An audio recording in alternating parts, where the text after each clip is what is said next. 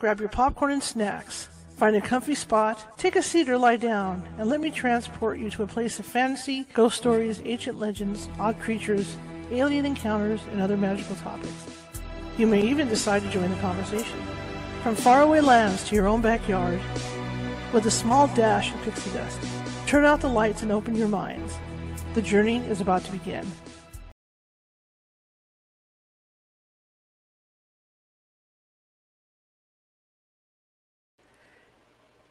Hey everyone, how you guys doing? See, Mercury retrograde starts again. Start the stupid video started again.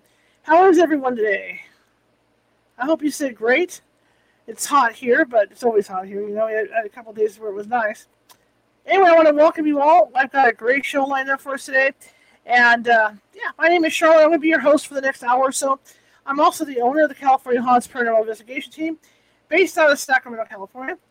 We are 45 strong up and down the state of California which means if you have a paranormal need, we can get to you. Uh, it may take us some time. California is a huge state um, to the point that you know a lot of people when they think of California, tighten this up, they think of beaches and bikinis and all that good stuff. Well, you know what? It is like that, but it's not all like that. Like Hawaii is like that. You know, it's not all like that. People think of us like Hawaii. We also have deserts. We have high desert. We have mountains. We have a lot of farmland, and uh, it's huge. It's just it's a huge area. So even though we have people out, you know, in these different areas, depending how depending on your location, it might take us a little extra time to get out there. Okay, but don't don't distress because we have uh, psychics on staff, or mediums rather, who can, can phone you and talk to you about what maybe may or may not may not be going on in your residence or business. And in, in the majority of the cases, they can calm calm down everything until we get out there. And honestly, um, do this. Don't you hate it when your cords do weird things? And honestly, uh, we don't go more than three days, and we'll be out to see you. Okay, that being said, if you want to find us, you can find us on Facebook, uh, either under California Haunts, or you can find it under my name, or you can find us over at TikTok under California Haunts. On Twitter, we are California Haunts. On Twitch, we are Cal Haunts. On uh, Instagram, I, it is Ghosty Gal, all lowercase, all one word. And on YouTube, it is youtube.com forward slash at California Haunts Radio. And I'm usually I usually do a lot for it in my little community page. You can reach me there or via email. All right. That being said, if you're watching tonight and you like what you see and hear, and you haven't done so already, and you're over on Facebook, feel free to hit that follow button. We're always looking for followers, you know, if we're trying to build up our presence on, on the web. Because when you do that, and when you leave me happy faces and smileys and all that good stuff, it puts us higher in the FYP. And what that does is it has Facebook looks at that and says, "Oh, they're getting popular. Let's spread them out more." So then we get seen by more people. And that goes for your comments too during the show. YouTube, same thing, same process show us some love, do some commenting. And if you haven't done so already, if you like what you see, please subscribe. I've got over more than 761 videos over YouTube. And they're all on different topics. I'm a journalist, I'm a photojournalist, and I like covering different things, not just, you know, paranormal stuff. So I think you'll find something that you like. The other thing I've done over there is because there's so many videos, I get over there and I'm trying to find certain guests that have been on the show previously and I get a headache because it's just everywhere. So I'm categorizing everything in folders to make it easier to find. For instance, like this week, you know, we're, we're focusing on alien abductions and things like that. So that's in a folder for UFOs and alien abductions. Okay. Uh, you interested in um, past history? We got a, a, folder for that. Ghosts, hauntings, got a folder for that. Nancy Matz, there's a folder for her. So you don't have to do what I call a dumpster dive to search for stuff. Okay? And the other thing I ask is if you do go over there and check that out and you find something that you think should be categorized in a different category, let me know so I can change it. Okay? But that's what's going on on the YouTube page. We're about to reinstate the radio website because that's been going under some maintenance, and the California Haunts Paranormal Investigation Team website is coming back too. Just had to do maintenance and change things around a bit on those sites. But uh, yeah. All right. Okay. So tonight, my guest, we're going to call him Mr. Z, has had has, has had a unique life changing experience. I think he should tell you about that that experience because I mean he knows the story a lot better than I do, and I, I think you're going to be interested by what he has to say. Also, he I don't know how to describe this. He also has something else that he does, and so I'm going to let him tell you about that as well. And what the, the other thing that he does is wonderful, and it, it needs to be done. You know, it's one of those things that has to be done, especially with children involved. So I think I'll let him tell you about that too. So without further ado, let me bring in Mr. Z.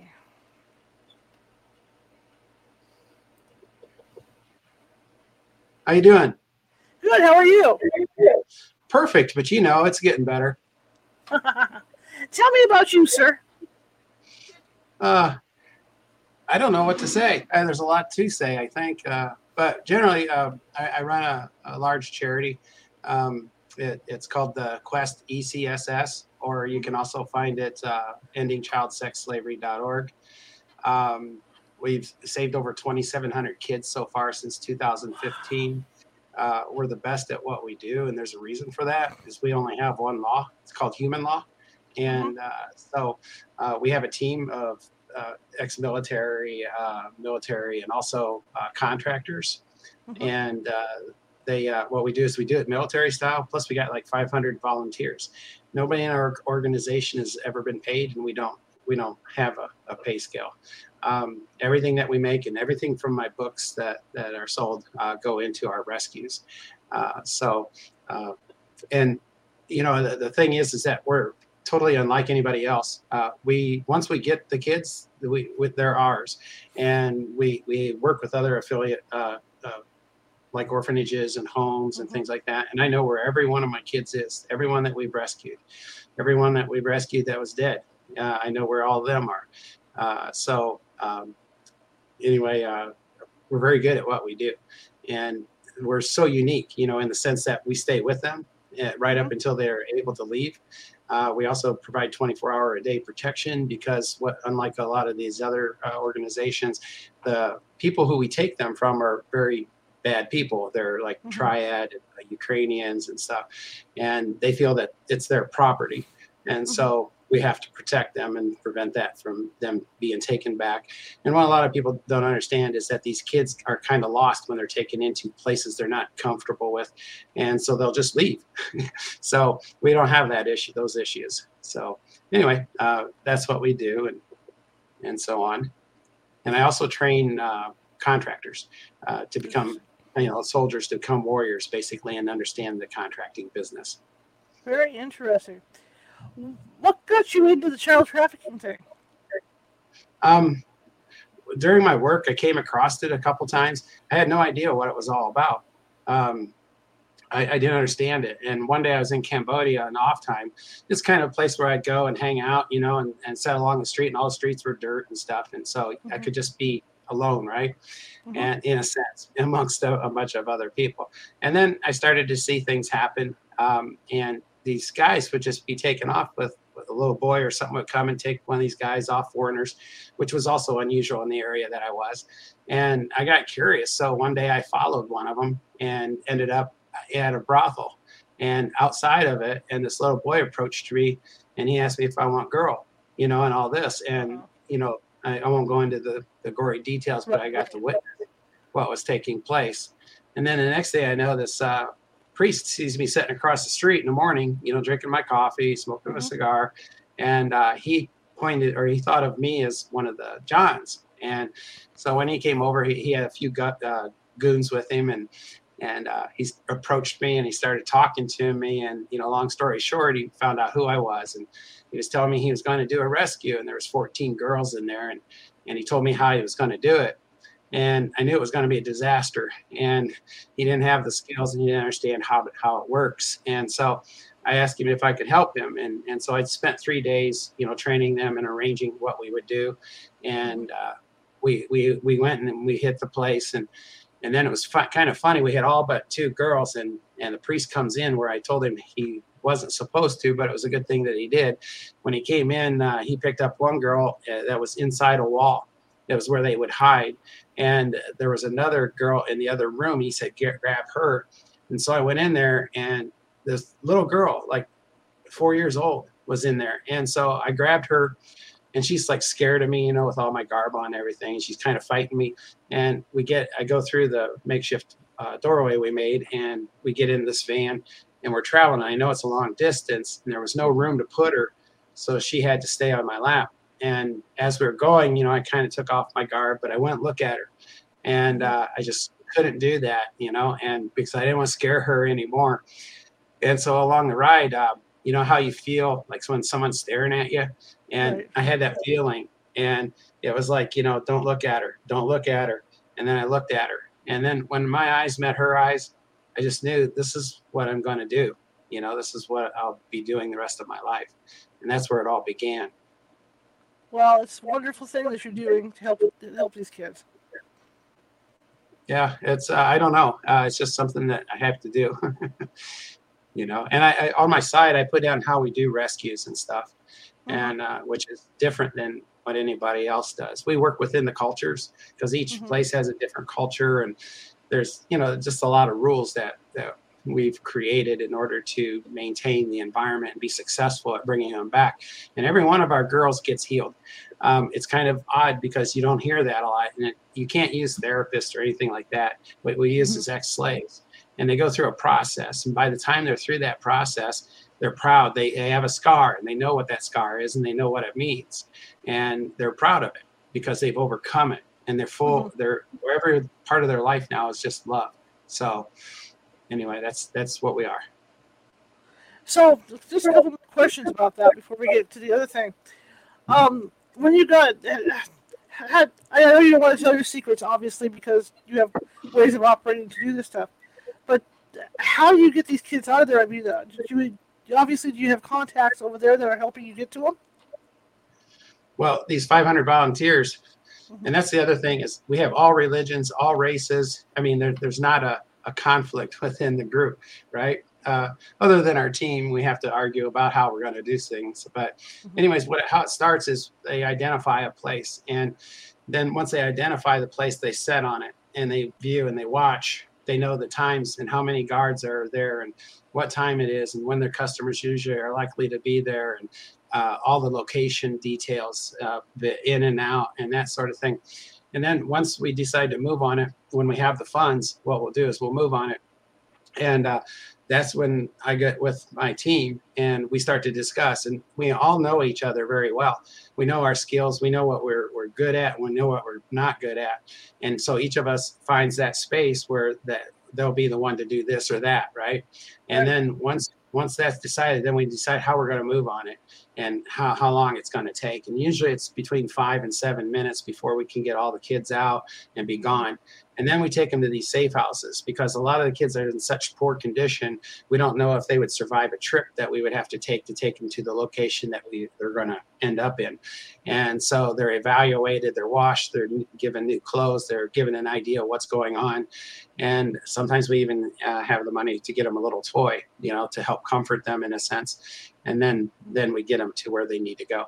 Uh, when we go in, you know, what we call it is we put the, the guards to sleep, and um, you know, which is which is true, and then uh, we help them lose face in some manner. You know, sometimes strip them naked, duct tape them together, throw them out in the street or whatever, and that's what we leave.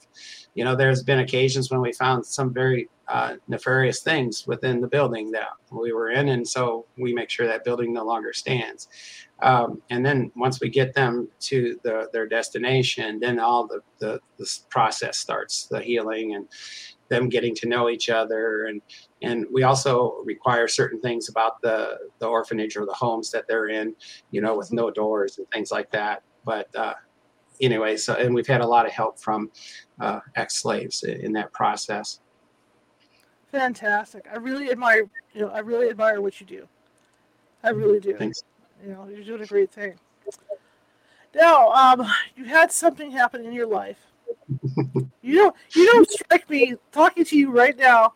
You don't strike me as the kind of person that is going to lie about stuff like this. You just, you just, you seem really solid. You're, you're and I don't mean to be, you know, people that are crazy that, that are seeing UFOs and all this, but you know, you just seem so solid and no nonsense with this stuff. Tell me about your chance encounter. Well, what to start out with, it's, it's kind of funny how it all came to be, right? I'm running a charity, right? And, uh, mm-hmm. you know, um, I'm the, the guy who founded it and I'm the guy that operates it. I'm the one that does the rescues, the whole bit. And I have this experience, right? And so I have to, uh, I go, you know, yeah, that's really going to look good, right? Mm-hmm. you know, yeah, this guy he runs a charity and and he sees aliens, right? And um, so you know, it, it wasn't really in my thought, but my friends kept asking me questions about this because I've had a history of, of different things on the spiritual side. I'm a Shaolin priest and abbot, and mm-hmm. so um, anyway, uh, uh, I, I decided just to write a book because they were asking me so many questions, and I got they were it was uh, same questions over and over again mm-hmm. and that sort of thing. So I just decided, well, I'll just write a book and I'll throw it up there on Amazon and hopefully that'll help. And it did. It they were able to ask better questions and things like that. But then suddenly other people started buying it and other mm-hmm. people started reading it. And uh, and that's how that kicked off. But what happened was is uh, once a week or so I go down to the Glades and there's this place that about 100 miles from anything uh, that we train these contractors and um, uh, anyways, I'm a part of that, and it's in the swamps, right? And it's middle of nowhere, like I said, unless you're ocean bound, and um, right. and we do that too. But anyway, uh, um, I decided to go for a walk, and uh, I like to walking through the swamp. You know, a lot of people wouldn't like that, but something about it just attracts me. Not just the smells, but the uh, the the animals and things like that that you mm-hmm. see there and then knowing your way around you know how to be safe and stuff and there's so many different types of creatures and it's really beautiful and so, anyways, I went for my walk. I was going down a game trail, and and uh, all of a sudden, I, I, get to this area where I see over by these uh, mangroves, which a lot of people don't know what mangroves are, but they're like the roots are out of the ground in a sense, and they grow outward, and mm-hmm. everything around it is what we call the the suck, you know, because if you step in it, you just sink down to your knee, then you know. And anyways, I saw this this lady there in a, a blue uh, like jumpsuit, and blonde hair, very beautiful, and she was hung up in the the mangroves, which is not unusual for a person, but for somebody like this to be out in the middle of absolutely nowhere and wearing like a blue suit, it just nothing fit. But I figured maybe I was just smelling something in the that was making my mind go a little different or something. But um, I decided, well, you know, just like I would an animal, I, I would go up and, and try to free it and then mm-hmm. be very cautious and calm with it. And, and so I made my way over to her and, you know, I'm still kind of in shock what's going on. And I said, well, I'll just play it out, whether it's real or not. And what happened was, is, you know, we weren't really communicating with verbally, but, uh, I, you know, like I got closer to her and I sat down and I had a smoke and I wanted her to get used to me sitting there, being close to her and knowing that I wasn't going to do her harm. Mm-hmm. And then I pulled out my knife because I needed to cut some of the stuff away from her legs. And she kind of, you know, kind of jumped back a little bit. And so, you know, I kind of stopped and, and slowed my roll a little bit and, and set the knife near her so she could pick it up. And so she picked it up and I kind of was kind of motioning to her, don't touch this part, you know, cut and stuff like that. And, and so it seemed to go on okay. And she kept watching me very closely. And then I noticed she had these really big eyes you know, um, uh, very blue and very large. And um, so I just kind of thought, well, yeah, that's part of this thing that's happening to me or whatever. and so she set the, the knife back down and then I picked it up and I was real slow and I got her out.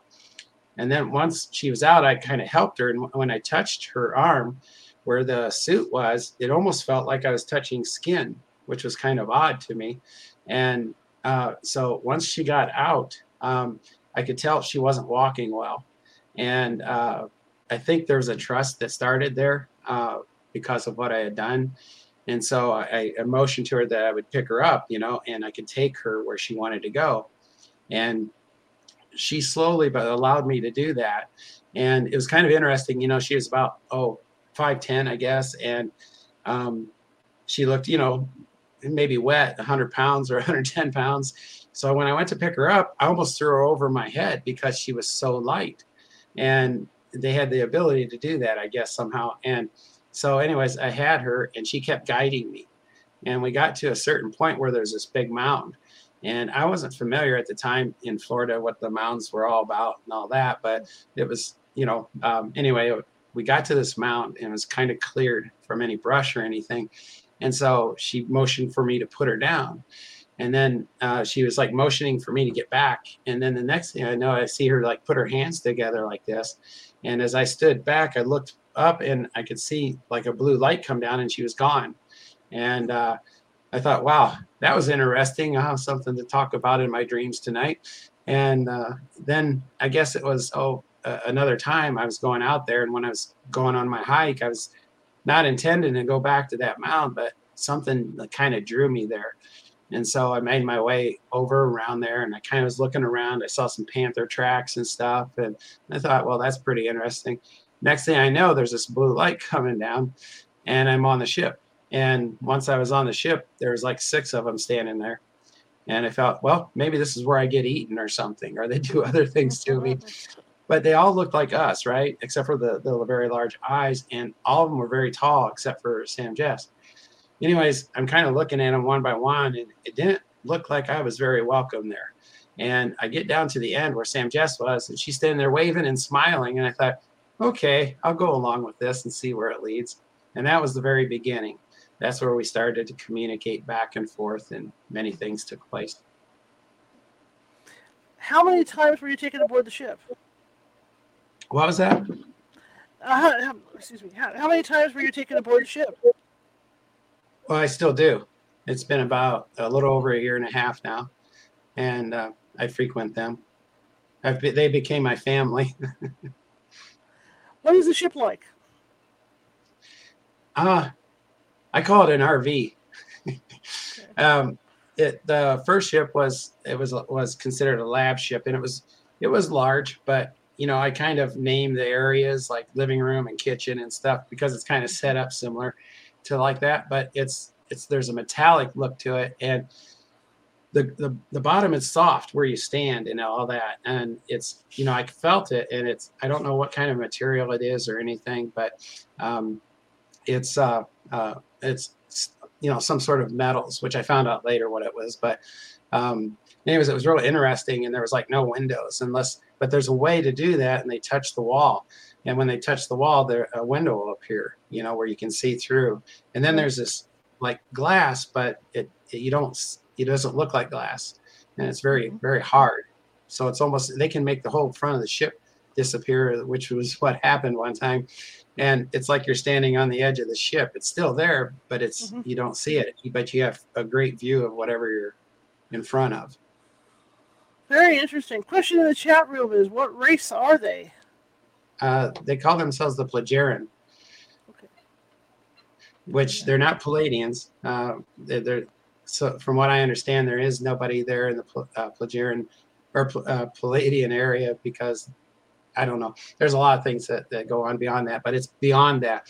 Uh, when people ask me where it is, well, it's you go to the Pleiades and then go another 80 light years and you're there. oh, cool. Oh, cool.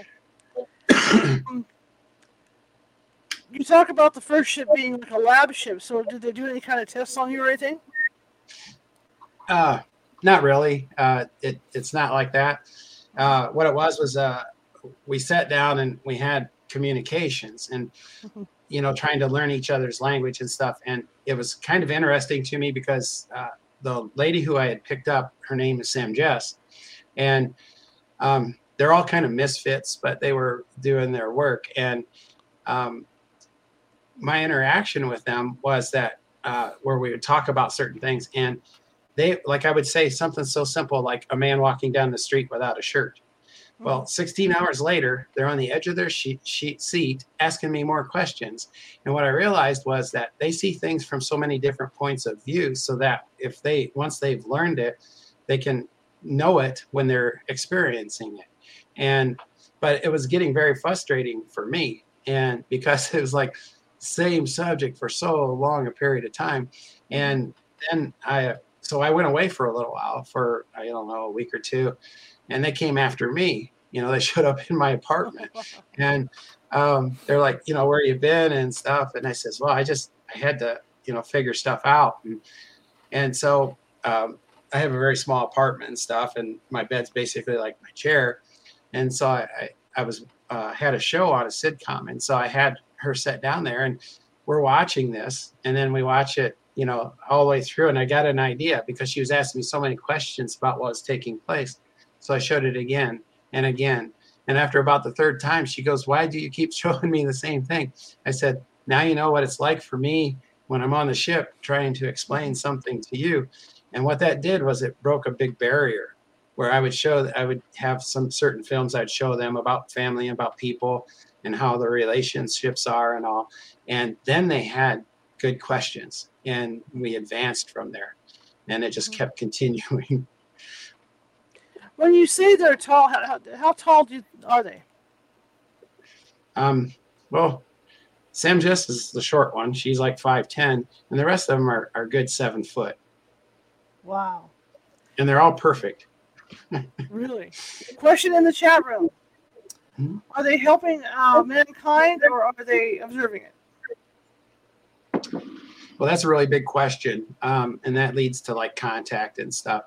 Mm-hmm. Um, it basically, uh, as far as them, they were more of a lab ship. They just study things and, and mm-hmm. track certain things and how, and I could go into that for hours, but um, uh, they weren't to be really the people who, who contact. But uh, a lot of things took place, which I put in my books. I wrote five books in, in less than a year, and uh, about all the stuff that that I was learning. And essentially, you know, yeah, that's there's there's no contact to us. There are different species that are here with certain government agencies, but it's more of a distraction because it's like you know the way they explained it to me, and that uh, I kind of assumed anyway, is they give us a gift of something, right? We'll find a way to keep that or try to make money from it or something like that or create war problems. We're not ready for that sort of consciousness. So what they have done is like um, they their plan of, of contact is where um, first thing is don't believe anything the government's telling you about this stuff. Mm-hmm because it's so far wrong. Uh, but anyways, they, they find very young people. Like I keep begging to be a contactee so I can learn all their, their tricks and stuff. And right. um, of course, I'm denied. I'm too old, they say. And so um, they they target these these small children and they teach them the different things about love in a sense because that's the activator. Um, and the idea is, is that they cannot be teachers. They cannot be anything but themselves but they just apply who they are, which is mm-hmm. they've magnified by allowing them to see that their our abilities are so much greater than what we perceive them to be, and positive attracts, negative repels. So it'll be kind of like the hundredth monkey thing as people see and, and bear witness to the things that they do.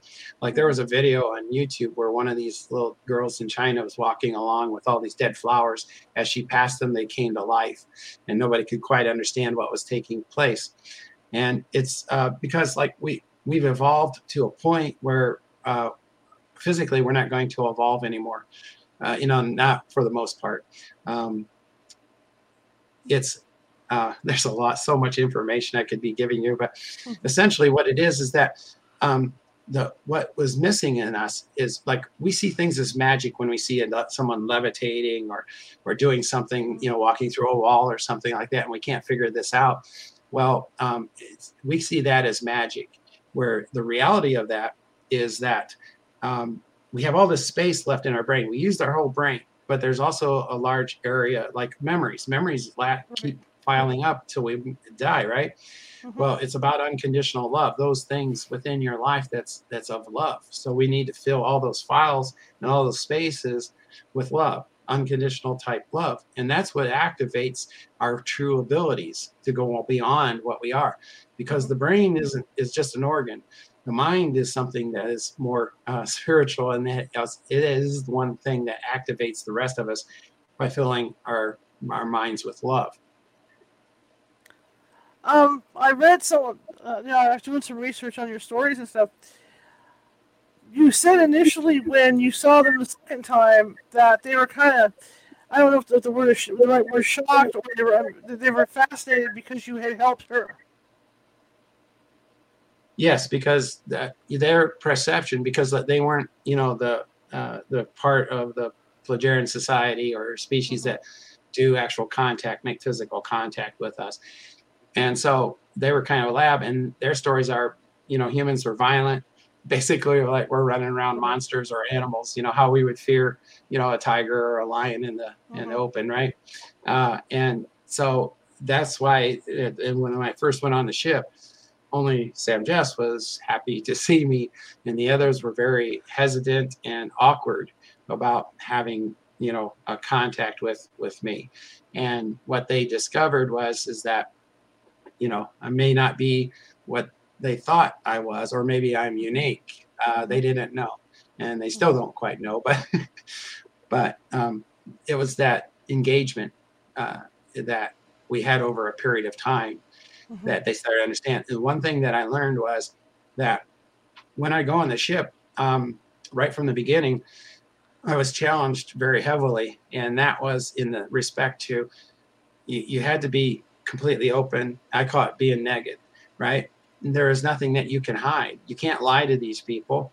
You can't mislead them. You can't even do like a little white lie to avoid, you know, telling them something this or that. And so it was a constant challenge because I wanted to be with them and I understood this about them. And so mm-hmm. I, I started to develop, you know, that ability that when I got on the ship, it was like flipping a switch because here on earth, we have to have a different face for every person that we meet. You know, I mean, in order to have a communication and there's certain ways we are you know appropriately act in certain situations where when i'm with them i just have to be completely open um, there was a time when I got on the ship, and there's a, like a scan that anytime anything enters into the ship, that uh, it analyzes like if there's a bacteria or something that could be harmful to them. They don't keep it entirely pure because that wouldn't be healthy, uh, but they do remove anything that might be, you know, uh, bad for them. And so they witnessed all these scars, and like I got nine bullet holes and been cut so many times and they saw all this stuff on me and they wanted to ask me about it and it's like oh god this is my last day on the ship you know because i'm going to prove to them that i am the monster that they believe right mm-hmm. and i had to explain to them that some people you know put themselves in harm's way you know for others that can't do it for themselves and mm-hmm. so you know i showed them a movie and everything and and uh, after it was over um, it was kind of interesting because Sam Jess took me to her room and we got in her bed and there's like this thing that they they don't have like screens or anything, but something mm-hmm. similar. Anyways, it's beyond words, I guess. But anyways, we watched this movie and I thought it was just me and her. And then I could hear other people making noise out in the rest of the place because they were watching it too. And I thought, oh, great, this is my last day on the ship. But you know, it's been a fun ride. Once they find or know about all this stuff, you know, and I was really surprised because when I came out eventually, uh, because Sam Jess left and they were all out in the other room, and I was drinking my coffee that I've taught them to make for me. and I make my way out there, and it was completely different. It was very emotional. Mm-hmm. And uh, I've done speeches before on many occasions where preachers will come up, like a whole group of them, and lay hands on me, you know, for mm-hmm. the work that I'm doing and stuff and what I have to go through.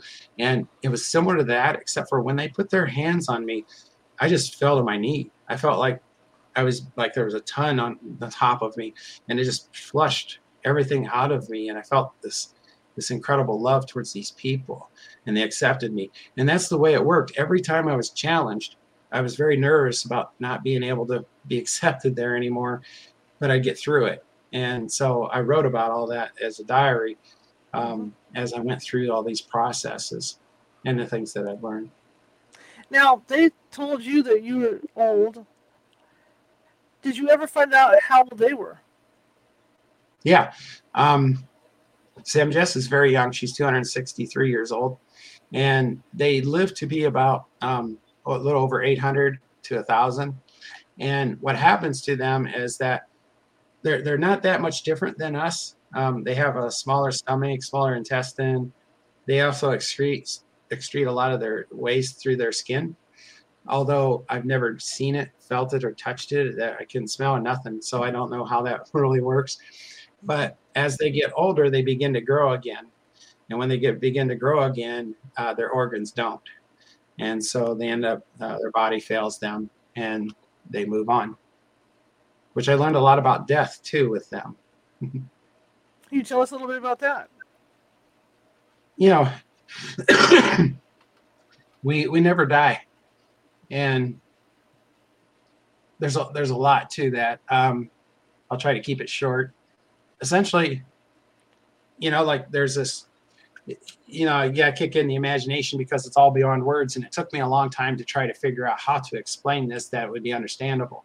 Mm-hmm. But there's like a like out in the middle of space. Imagine this great big puzzle board, right? Mm-hmm. And uh, it's all one solid color, and and there's all these different pieces, right? And then you got like this dude, he, big guy sitting on a La-Z-Boy watching a bunch of TVs in front of him, right? Mm-hmm. And he's sitting on top of this this puzzle board, which is consciousness or source or God or whatever you want to call it. And right. each of those fragments is us, and it's a life, right? And right. that life it has a, like a TV series, right? It never leaves source. It's a projection. So that's why I like time and doesn't exist. You know, uh, the material world doesn't really exist, but we are a projection. And each one of those TVs that consciousness is sitting there watching is a is a life, or one of our past lives, or present life, or a future mm-hmm. life. They're all taking place at the same moment, the same fraction of time, or if that even exists. But um, when that series is over, um, and the person feels a physical death, that's when that projection ends. And so now that source is it, or it's uh, that that fragment or soul is now back with the rest of the consciousness as the whole and then um, you know speeding really far ahead um, mm-hmm. as far as death goes there's this moment where me and sam jess were experiencing these certain things from on another place we, we call it traveling mm-hmm. in other words uh, it, we move like a lot of people would call like astral traveling, for example, but it's it's far more than that.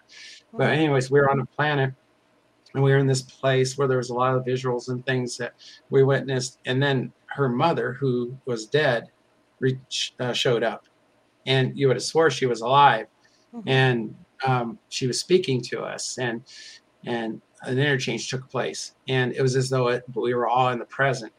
And the way uh, Sam Jess explained that to me was that upon death, we're like a file, right? Up on mm-hmm. consciousness. And each time we have a life, it create, creates a file, which is a living entity within itself.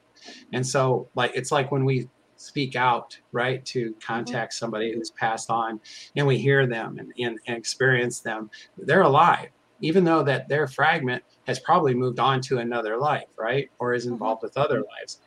So it just is a separate entity within itself in the consciousness. And that's like when I see like these ghost shows and like, you know, they're they're uh, contacting somebody from the past. Well, when when they're doing that, they're actually contacting somebody in the present that's still in the past, what they what they would perceive as the past. Mm-hmm. And it gets kind of confusing because there isn't any time. It's kind of like Einstein when he was asked what is time, he pointed to the clock on the wall. so all of this is happening, all of our lives, all these things that we perceive is a projection that ha- is happening at an instant. Mm-hmm. Very and it never ends. Very interesting. Uh, question in the chat room: um, Are they able to cure diseases and stuff? Yeah, there was a moment they like. Um, it was kind of interesting because they can't they can't you know share these things with us until we right. reach a certain consciousness which they estimate 40 to 50 60 years whenever because you know the 100 monkey thing. And uh, there was a i had 20% uh, use of my arm because of an accident that i had. And they wanted me to understand and see something that they had but they wouldn't completely fix it but they would mend it for me. This is what they said. Mm-hmm. and just so that i could have the experience. And so there's like a table. Uh, a lot of people would call it like a med bed, but it's far mm-hmm. from that. Um, and when I laid on there, they showed me this light and how this light would be able to detect the problem that I had, which was a ligament or whatever that was connected. It was had been torn, and what they did was it felt like somebody. You didn't see anything, happening. Mhm. You just saw there was a light there, a small light, and it, it wasn't. It was like blue, a light blue and stuff, and it felt like somebody touched my arm, right, with their finger, and that was about it. And they like moved it around a little bit, and this was all in a matter of seconds. And uh, then when they finished, I was able to do everything that I could before with my arm. So they didn't completely heal it, but they just mended a little bit so that I could be equalized again. Absolutely. That's pretty cool. But though. there's yeah, but there's so many other things that goes far beyond that type of healing. Very But then you're he's talking then you're talking about quantum, you know, because everything in this life is in the quantum and it's Mhm. explainable by the, by the quantum. If you read the Bible, it, it is the quantum quantum. Mhm. It's it's it's interesting anyway. And they've showed me so many different things like that. Do they? How much do they look like us? You know, for being tall. Well, I've brought them here. um, that was I write about all this in my book too, and it was very comical in a lot of ways. But let's just say that um, for physically, they're perfect, right? Um, Mhm. You know, I mean, they just walked like like they walked out of a, a modeling page or something. Every one of them, no matter their age and stuff. And like Hans is one of the guys there that's taught me a lot about energy and, and stuff and showed me things on the colonies and everything, how they grow their food, how it all works. But uh, he's like, I call him Hans because like I've named them because I don't know their language and I can't begin to pronounce the things that they do. Uh, but uh, him and there's a his buddy that works with him. I call him Franz, like Hans and Franz, the old Saturday Night Live thing. Even though they're not anything like that, right? But it their appearance, it's just uh, they're big and they're they're uh, perfect. And anyways, he looks like the perfect surfer dude. You know, um, that's what I would uh, depict him as if I saw him on Earth.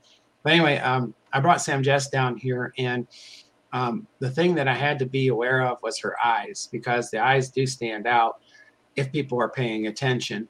And so, um, developed these these gargoyle type sunglasses, and they've modified them since then.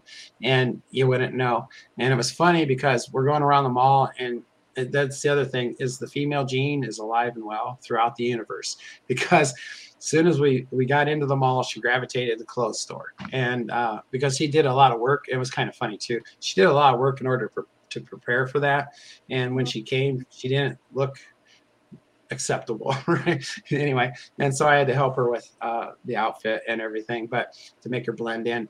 Uh, but uh, as we're walking around uh, a lot of stuff happened but we go and she saw kept noticing women with like earrings and she was very attracted to that and so she wanted an earring and there was a place there that wanted you know it was like $20 they give you for your earring or piercing or whatever. And so you know I, I asked her you know is that okay? This is how it works and so on and so forth. And she said yes. And so when she had her glasses on her, her sunglasses and when she got in there, the lady had her sit down and, and asked her to remove her sunglasses. Mhm. And I says, "Oh no, the doctor said, you know, that um, she needs to keep those on. She just had her eyes dilated and stuff." And she goes, "Oh, okay, no problem." And then she pulls her hair back, and she's not noticing the difference in the hair, but um, because it feels the same. And she notices the ears is quite different. Uh, it's like taller and thinner and all, all that. And she goes, "My," she goes, "That's a different looking kind of ear." And I said, "Yeah, she's Norwegian, and fully Norwegian." And and she goes, "Oh, it's been a long time since I had a Viking here, so we got through it, right? That's how passable they are." Um, and then there was other time I took her to like a Halloween party, which was really funny. And then I brought the whole family down on the Fourth of July uh, here in my hometown, and uh, was able to to doctor them up and in order for them to pass. And nobody knew the difference. And the funny thing is, is that people don't realize they're they're all here. They're all among us. And if you just really pay attention, you'll notice uh, differences, just subtle differences. That's been my thought. You know, you know, with with eventually, you know, know, seeing them and being in contact with them, which is what's going to happen, like you say, forty or fifty years. But you know, my thought is we may not, because like you say, you to see them, like they could be your your, your, your next door neighbor across, or living across the street from you, and you wouldn't know it. Yeah. Until that that point where they decide to, to come out, you know, to, to come out with the truth, and all of a sudden your neighbor comes across the street and goes, "Oh, by the way, I'm from, you know." I'm from Mars or whatever, you know, and, and I, I, I think it's all very interesting. Well, I, I met a a couple of people i call them vulcans because they reminded me of that look. You know they had the narrow chin and everything. They didn't have pointed ears or anything but you know uh, i that's what i tend to do is because i have a, such a you know english is my second language. I don't have a first language so i struggle through it. And so anyways it makes it easier for me you know actually to tell the story and everything else. But anyways i met this couple and they had lived here for six years on earth. And it was because they're not near as advanced as what the Plejarians are, but they're like mm-hmm. 2,000 years advanced from us. And they wanted to see what it was like, you know, on their planet because it was so similar. And they wanted to be here to experience that. And they lived among us, they worked among us. And um, I, I, kidded them too. I asked them if they had ever seen Star Trek, and they said, "Yeah." I said, "Was it a comedy or a drama to you?" And they just laughed and said it was kind of both. but um, but that's that's how I mean, we're that close to people. Well, you were talking about her description, and in fact, I was thinking about Star Trek. Maybe we're, maybe we're on the same, you know, wavelength. Yeah. When um, Kirk and Spock go to like the 1930s. Yeah. And they get stopped by the cop, and he has to explain to the cop what, why Spock has the eyebrows and the pointy ears. That's what yeah. that reminds me of. it is. It, you know, it's kind of a comedy, and like I say, I'm not here to uh, uh, you know argue anybody else's point of view. This is my experience. Right. And so i write my experience and how i feel. And mm-hmm. it, it a lot of it is very comical but uh, the things that i've i've learned about them and i've shared in these books i, I people call them nuggets right? right. you know like sense and stuff like that. And i do explain those certain things that you know helps change us into what they call natural law. But what the what the kids will be showing us you know as we right, grow up. right. Now, my other question I was thinking is, you you you obviously showed her what we eat, you know, and all that stuff. Do they eat? Yeah, um, that's another big subject that they've showed me. Um, any almost anywhere you go with the with these people, there's like a uh, you the place you touch on the wall, and you know I'm kind of handicapped that way because I can't figure it out, and you know they sense it or whatever. And anyway, so they put a, a place up where it's you know they got my menu so my foods right? I can i can mm-hmm. create. But also what they eat is uh, it's this is really interesting. It's like little gray balls. They're not appetizing to look at at all you know? And mm-hmm. when they get them they can have there's different flavors and sort of stuff like that. So like if i got a steak right? I ordered steak on there in one of the gray balls and it looks like a gray ball and then i put it in my mouth. Suddenly i feel the juices i feel the texture. It's just like i'm eating a piece of steak but the thing is with their food, it's so it gives you so much energy, and that's why they don't eat a whole lot. And but there was a time when we went to a place where um, I was with one of the girls, and she took me. Uh, she, she, was just giving me a tour in a sense, where she took me to this place, this uh, a restaurant, because they don't have a monetary system, um, and they have, but people still like to do certain things a certain way and and mm-hmm. provide that for people, and so this one guy was very like a chef, right? He just enjoyed creating meals for people that was realistic to their what they knew, you know, whatever mm-hmm. species they may know. And so we go in there and you know, I wanted I go they go, What do you want? And I said steak and lobster, right? And uh, uh, that's what they were creating. And so I had a question because the lady I was with, she had these like boots on that kind of looked like moccasins. I said, Is that skin? And she said, Yes. And I says, well, how do you get that? I mean, you know, do you kill animals and things like that? And uh, she says, no, they grow it. And so they can grow different portions of, of whatever material that they need. And it's mm-hmm. the real thing, but it's not conscious. And it's not the whole thing, it's the part that they need. Where, like my lobster tail that came out, you could not tell the difference between it being created or if it was actually part of a lobster. And um, it tastes the same, everything. They grow it and it's very quick, it's almost instant. And the same with like the steak, uh, the same way. So you have a, a, an option to have meals like that or to have them in these little great balls. So, and they showed me how that all works too. That's just absolutely incredible. It's, it's, it's fascinating and incredible. Absolutely incredible. Well, I know one thing. A lot of people. Go ahead. No, go ahead. Um, a lot of thing, a lot of people ask me about this, and you know, I'm jumping all through. There's a lot of material, you know, in my books, but um, some one of the things I found really interesting is like when people have all these ideas of how they travel, how they move light years in, in an instant, and things like that.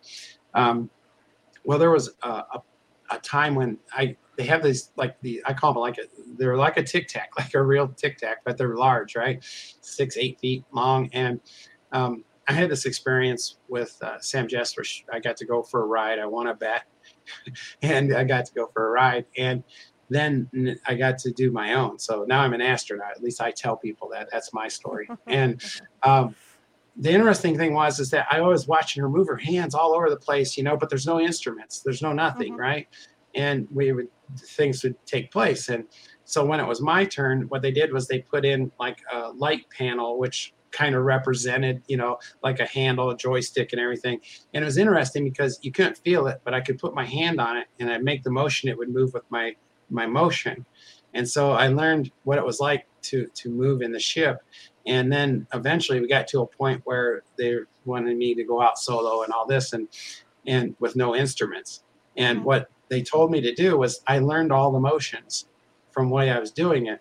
Also, you'll see around these ships and stuff like a little blurry area. And, you know, I always called it like plasma. But what it is, is it's an intelligent being, uh, it's an energy that's intelligent. And basically, your frequency is your passport to the galaxy or the universe, whatever you want to call it. And so, it when I got in there, it mapped my uh, frequency, and so it can't I can't make a mistake, right? And mm-hmm. it's going to act as I do on it. Like if I wanted, why well, I call it jump, right? Uh, if I wanted to jump, I would hit a button, right? And and I'd announce like Mars, boom, I was there, right? In the mm-hmm. proximity mm-hmm. of it. Um, mm-hmm you know, I'm making the story short, but like when you when you jump, you really don't go anywhere. Um, they they don't use wormholes or anything like that. What it is is like we're in, when we're in the big ship, it has this personal intelligence. That's what I call it, PI, where it uh, locates a frequency, and they want to go to a certain uh, place, right? And mm-hmm. how they do that is they're the if they don't have computers, but let's say computer will tell them the exact frequencies that are necessary and required for them to be in another place. So they'll wherever that place is, they map it with frequency. Then their ship becomes that frequency and they're there. So they really never went anywhere. And that's how they mm-hmm. pick me up because each of us has a unique frequency. And so when I want to go on a ship or they want to uh, get with me, they map my frequency and then when I enter the blue light, which isn't necessary, but I told them I want the blue light because it's cool, right? And so when I enter that blue light, uh, my frequency, I go from here to the ship, uh, and it's all that. I don't, so I don't go anywhere. Mm-hmm. I'm just changing my my surroundings in a sense. Anyway, I thought that. That is. That is really cool. And, the, and speaking of the blue light, Mm-hmm. I'm thinking of some of the people that have come in contact with Sasquatch. You know, mm-hmm. I don't know if you, if they if, if they told you about you know that if Sasquatch is is something that they created or whatever. But there, there have been cases with, with Sasquatch encounters where people have seen him disappear or come out of blue light. I've heard that too. I have. The thing is, I don't really ask questions, mm-hmm. but it's kind of funny. I can usually answer things because because of the what they've showed me, um, I, I, kind of know the answers to a lot of different things. And one of the big things was our evolution. Uh, it's quite different than what the the Darwin type idea is. In a sense, the way to, to explain it, again, it's beyond words, but um, when this planet was seeded, and they were a part of that, the Plejarians, um, it's like a tree, right, with leaves on it. Mm-hmm. And mm-hmm. when one of those leaves falls, it's a species, right? And it, it takes off running and goes for a while until it doesn't exist anymore. Or, mm-hmm. you know, the idea is to find a species that actually can last. Well, um, one of the funny things that happen is, is there's been many of them, and mm-hmm. they live at the same time. So you have bi species existing at the same time. And here's kind of an interesting note on that. Like, um, I was fascinated by these elongated skulls. And so they were happy to show me and take me and show me these different things where you'll notice that like that little crack or whatever that's in people's skulls and stuff. Well, if you look at those elongated skulls, they're always seem to be quite different from one to the other, yet they still have the same shape. And that's, you know, the different uh, uh, plates that they're on, or uh, like continents or whatever you want to call it, Mhm, mhm. that they were on. And they were a winged being. And um, uh, they existed uh, prior to our species and then with our species. And they were very intelligent. And when this species that we are now was going along and making our way, and we were still very uh, young, so to speak, um, you know, I asked the question about like the pyramids and how those were built and and how like um, I, I I can't think of the name. It's near Lake Titicaca in Bolivia. Those were like Lego blocks that came together that had um, that magnetite within it and things. Yes. And and she said it's very simple. And she explained to me like those aren't rocks; they're poured. That's why they're so perfect. And they had forms, and they they created those things in place.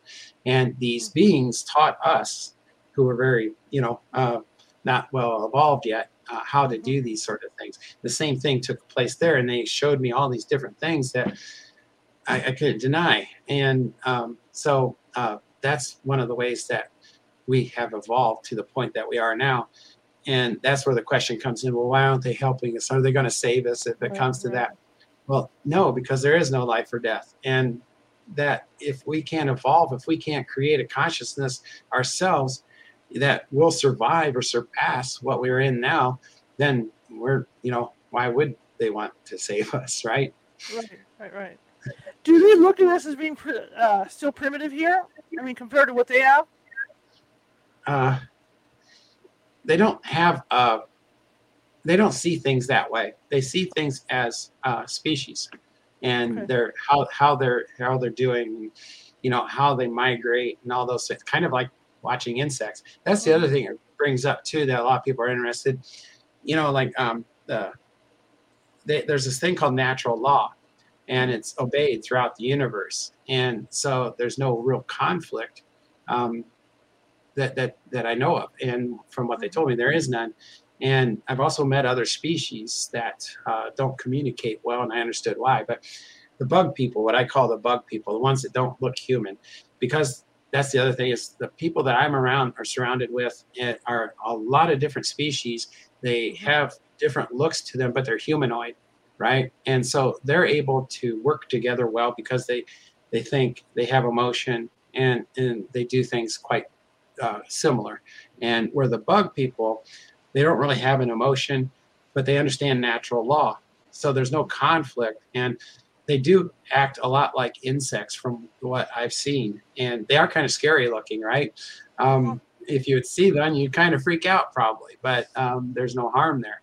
Um, Mhm. for instance, like they know how to harvest well, like a planet or whatever, and but they won't do any damage to it, and they won't do anything that would cause it to uh, lose its natural state, you know, orbit or anything else.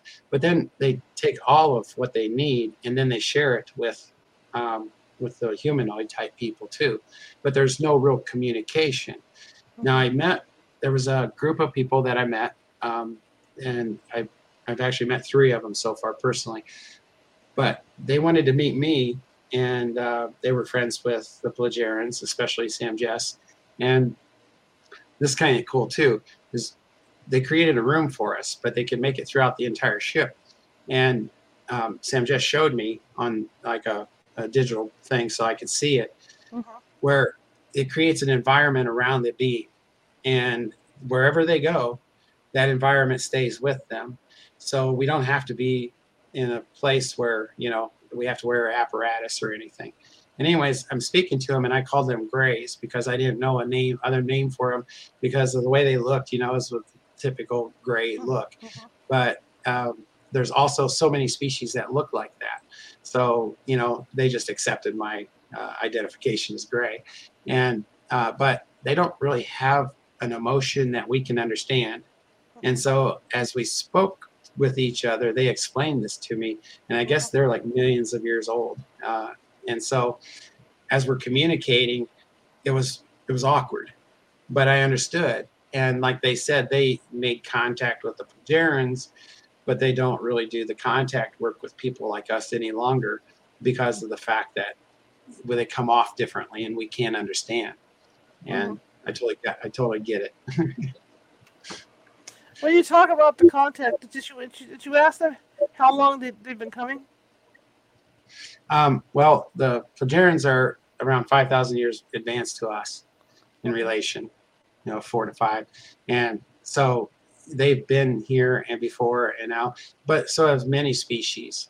Mm-hmm. But it's non interference for the most part because they understand the natural law and how that works. Mm-hmm, mm-hmm, mm-hmm.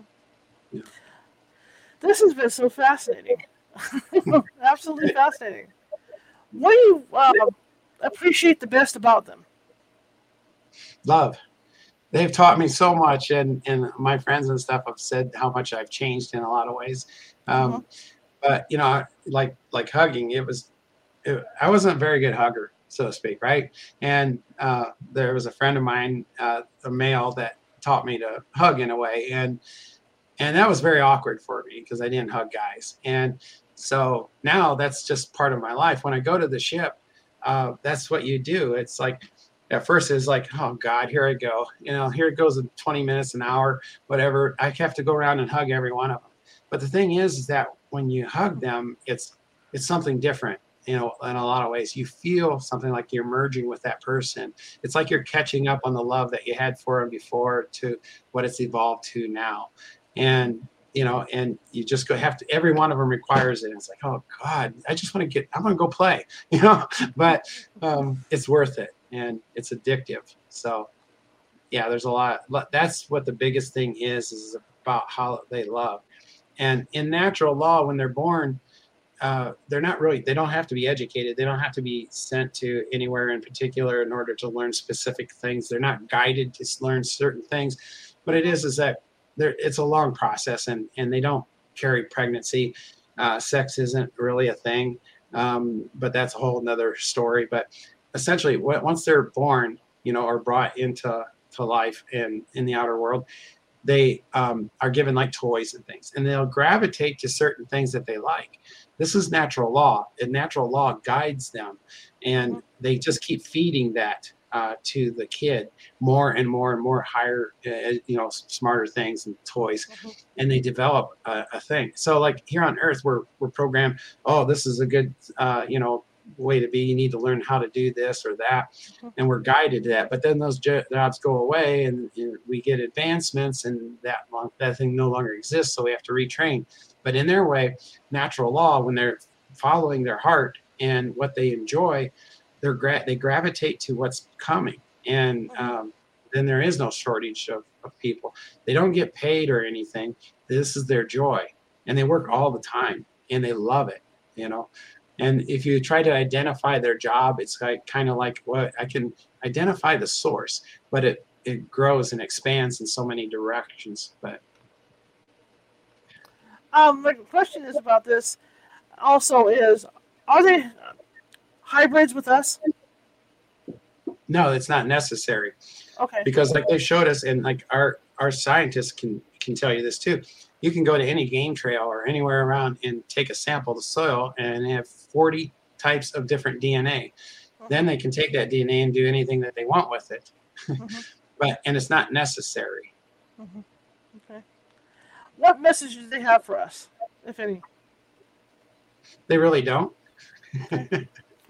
That's kind of good. good. they have hope for us, that's for sure. Mm-hmm. And part part of like uh, keeping me around and uh, showing me these things, um, they also show me a lot of the, the, little special things like sensing and things like that that you can apply.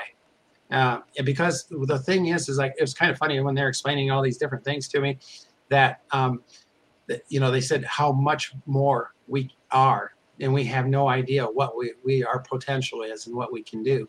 And I explained, I, I said, well, there was a, a character here on earth that said something similar. It was Jesus. And after he healed a bunch of people, he made an announcement you, the people of this earth, can do all that I can do and more. And they like that, you know, and it's absolutely true. But, and that's, that's their hope for us, you know. Absolutely. Mr. Z, thank you so much for coming on. I really appreciate it. Absolutely. I learned so much. Oh my gosh, this is wonderful. I, I would love to have you back on again to talk more about this. I mean, this is really cool. Yeah, anytime. Okay. Yeah, and uh, Plejarian Diaries, that's my books. Uh, and you always want to start with the first book because it is a diary. So you'll get lost if you kind of skip forward in the books.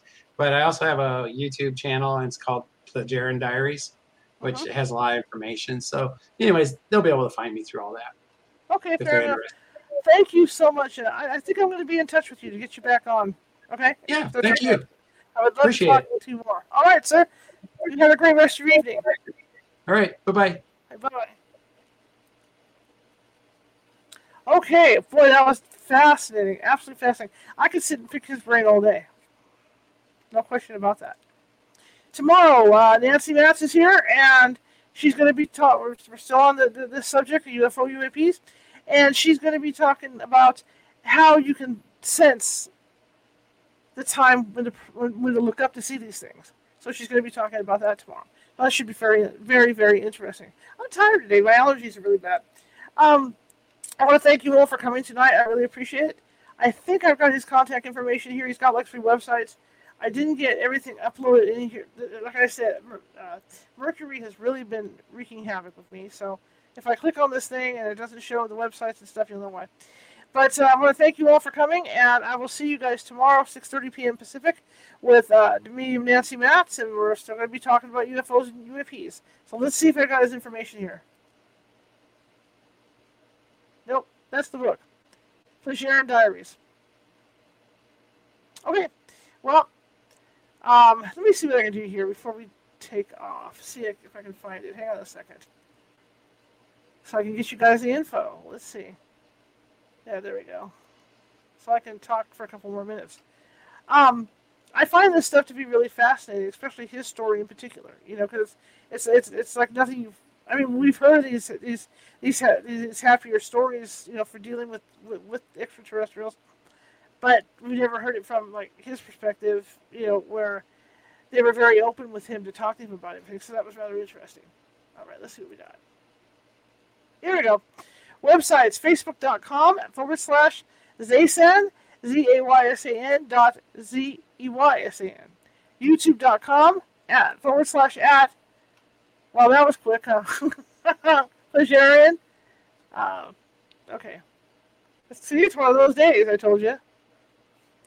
And there's the book. Okay, book available at Amazon. Let me run the websites one more time. It's been like this for two days. Okay, let me run the websites again. Okay, and Facebook.com at the Quest ECSS and the QuestECSS.org. Okay, I think we got it. Finally. All right, I will see you guys tomorrow at 6.30 p.m. Pacific. Have a great evening, and um, yeah, bye.